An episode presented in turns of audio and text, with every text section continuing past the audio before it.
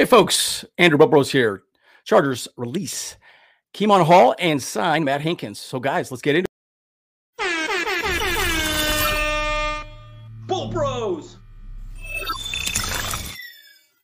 All right, folks, as always, like and subscribe if you do enjoy the content.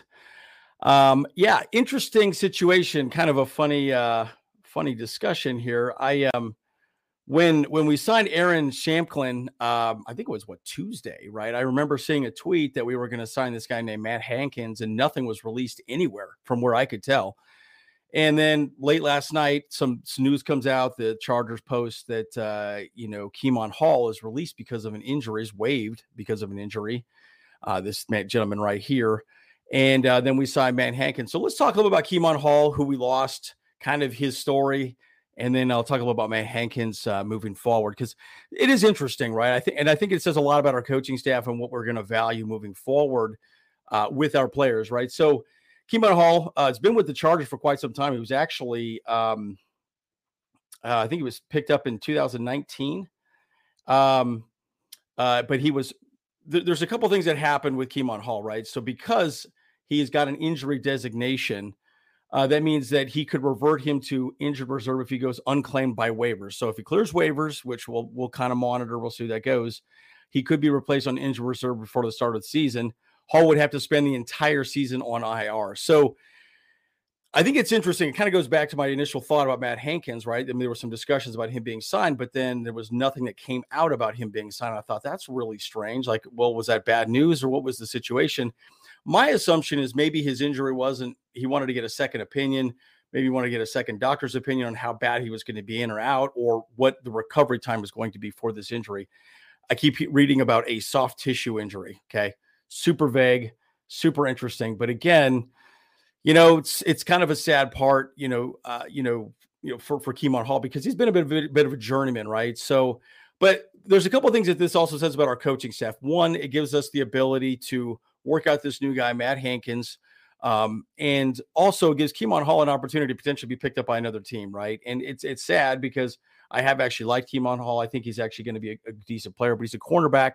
And with JC Jackson, who we do think is going to be very good this season, you know, you want depth. And right now, and just so you know, folks, in the NFL, normally after week one of the preseason, you have to start cutting players off your 90 man roster. That is not the rule this year. The rule, I believe it's August 29th. So there's still plenty of time for some of these players to come in, work out with the team. And it gives the opportunity for our coaching staff to work with players moving forward, like a Matt Hankins. Also gives the opportunity for, you know, Kemon Hall to find another place to go. But he was undrafted from North Texas 2019, signed with LA and played uh, with the team through um, the preseason. Then he was released by LA, obviously the second time, and spent time with the Vikings, Saints, and Cowboys. Brought back in 2021.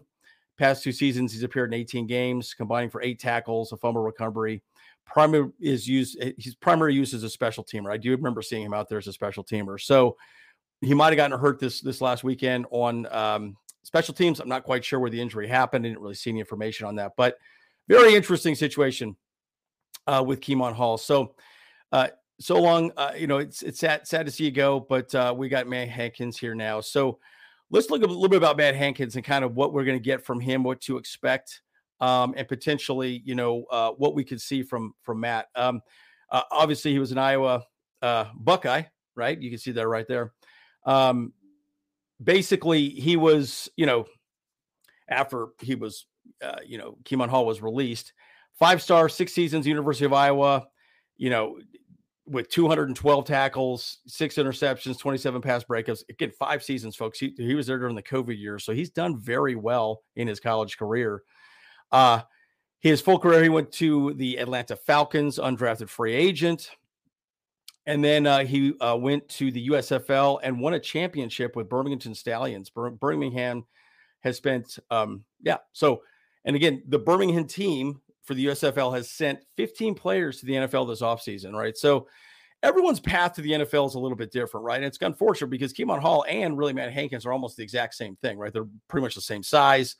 Um, I think Hankins may be a little younger than Kemon Hall, but again, you know, he won a championship. But again, you got to look at it. Hankins now is going to be in a cornerbacks group, which is JC Jackson, Michael Davis, Asante Samuel, Michael Jacquet, Deane Leonard, Ja'Sir Taylor, Cam Brown, AJ Udazima, and Tiawan Mullen. That's a lot he's got to step into, folks, right? That's a lot that he's got to, uh, you know, uh, do well and improve on. And again, you know, look, he was Falcons. This is his opportunity. The one thing I will say, and I will say this has been interesting about this coaching staff, folks. The coaching staff clearly cares about championship pedigree, right? Again, Matt Hankins was very good in college, went to the SFL, won a championship, and 15 people from that team made it to the NFL. That says a lot, right? And again, I think you have to ask yourself this question, right? You know, what do coaching staffs want? Well, they want people that are that are going to be game changers, contributors, have good mental fortitude. And clearly that's one of the things that the Chargers do, you know, stress with this team, right? Brandon Staley's always talking about mental focus and uh, you know, having a championship pedigree. So Matt Hankins, we'll see him. Oh, interestingly, interestingly enough, right? Aaron Shampklin and Matt Hankins both are going to be wearing the number 23, as I understand it. So I'll keep you guys posted on that as well, too. So uh, I'm excited to see what they can do. Uh, I, I, would assume that both of them are going to be out because this is really not a whole lot of opportunity for them to show what they can do in game times. They got two games to prove themselves. Again, at the end of the third game of preseason, uh, I think it's August 29th is when all teams have to be cut down to 53. Uh, and then you create your practice man squad as as you go eh, if they clear waivers, of course. So, all righty, folks. Andrew, Bolt Bros. See you guys in the next one.